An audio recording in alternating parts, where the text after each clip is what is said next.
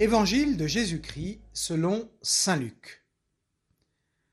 En ces jours-là, Marie se mit en route et se rendit avec empressement vers la région montagneuse dans une ville de Judée.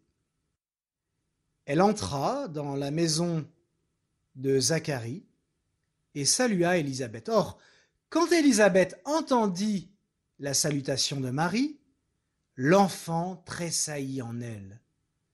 Alors Élisabeth fut remplie d'Esprit Saint et s'écria d'une voix forte, Tu es bénie entre toutes les femmes, et le fruit de tes entrailles est béni. D'où m'est-il donné que la mère de mon Seigneur vienne jusqu'à moi?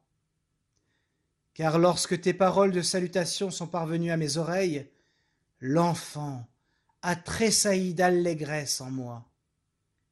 Heureuse celle qui a cru à l'accomplissement des paroles qui lui furent dites de la part du Seigneur.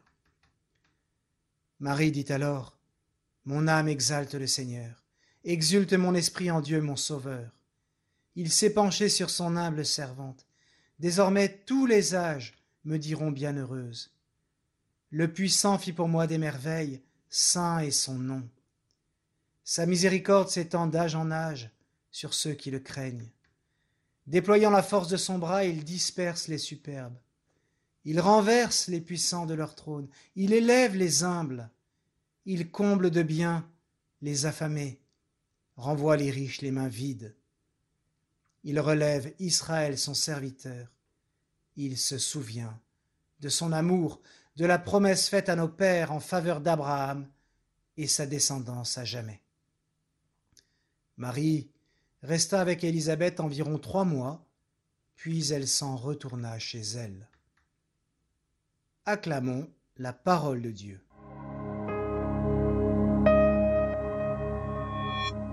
Aujourd'hui, nous fêtons la visitation de la bienheureuse Vierge Marie, qui vient au chevet de sa cousine Élisabeth enceinte de six mois, et qui va bientôt donner naissance au plus grand des enfants des femmes, Saint Jean-Baptiste. Au cours de ce passage d'évangile, nous pouvons nous émerveiller de la puissance de l'Esprit Saint qui éclate dans cette incroyable rencontre. Tout d'abord, le contexte de cette rencontre, c'est l'amour charitable de Marie, qui, alors qu'elle est tout juste enceinte par l'opération du Saint-Esprit, s'empresse d'aller aider sa cousine qui en est à son sixième mois.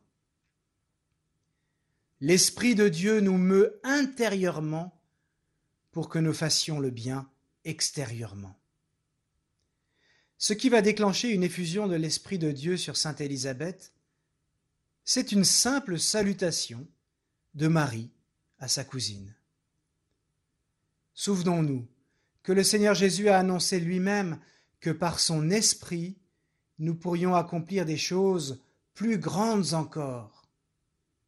Là, nous voyons qu'une simple salutation délicate de Marie envers sa cousine est un motif suffisant pour que l'Esprit agisse. Voilà la grande transformation qu'opère l'Esprit de Dieu dès lors qu'on lui laisse la place, au travers des actes les plus insignifiants de notre existence, afin de changer la vie des autres. Car la vie d'Élisabeth est immédiatement transformée. Remplie d'Esprit Saint, elle se met à prophétiser, c'est-à-dire qu'elle témoigne de réalités qui ne lui sont pas données par la chair ni le sang. Elle reconnaît prophétiquement en Marie la mère de son Seigneur, qui a cru à l'accomplissement des paroles qui lui furent dites, qui est bénie entre toutes les femmes et dont le sein est béni. Lors de la liturgie de la messe, nous espérons un jour, nous aussi, comme Marie et Élisabeth, être remplis de l'Esprit Saint quand nous serons nourris du corps et du sang du Christ. Puissions-nous, chacun, le laisser nous remplir en nous effaçant un peu.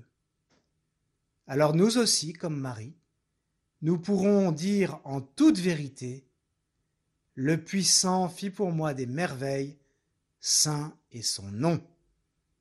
Bonne journée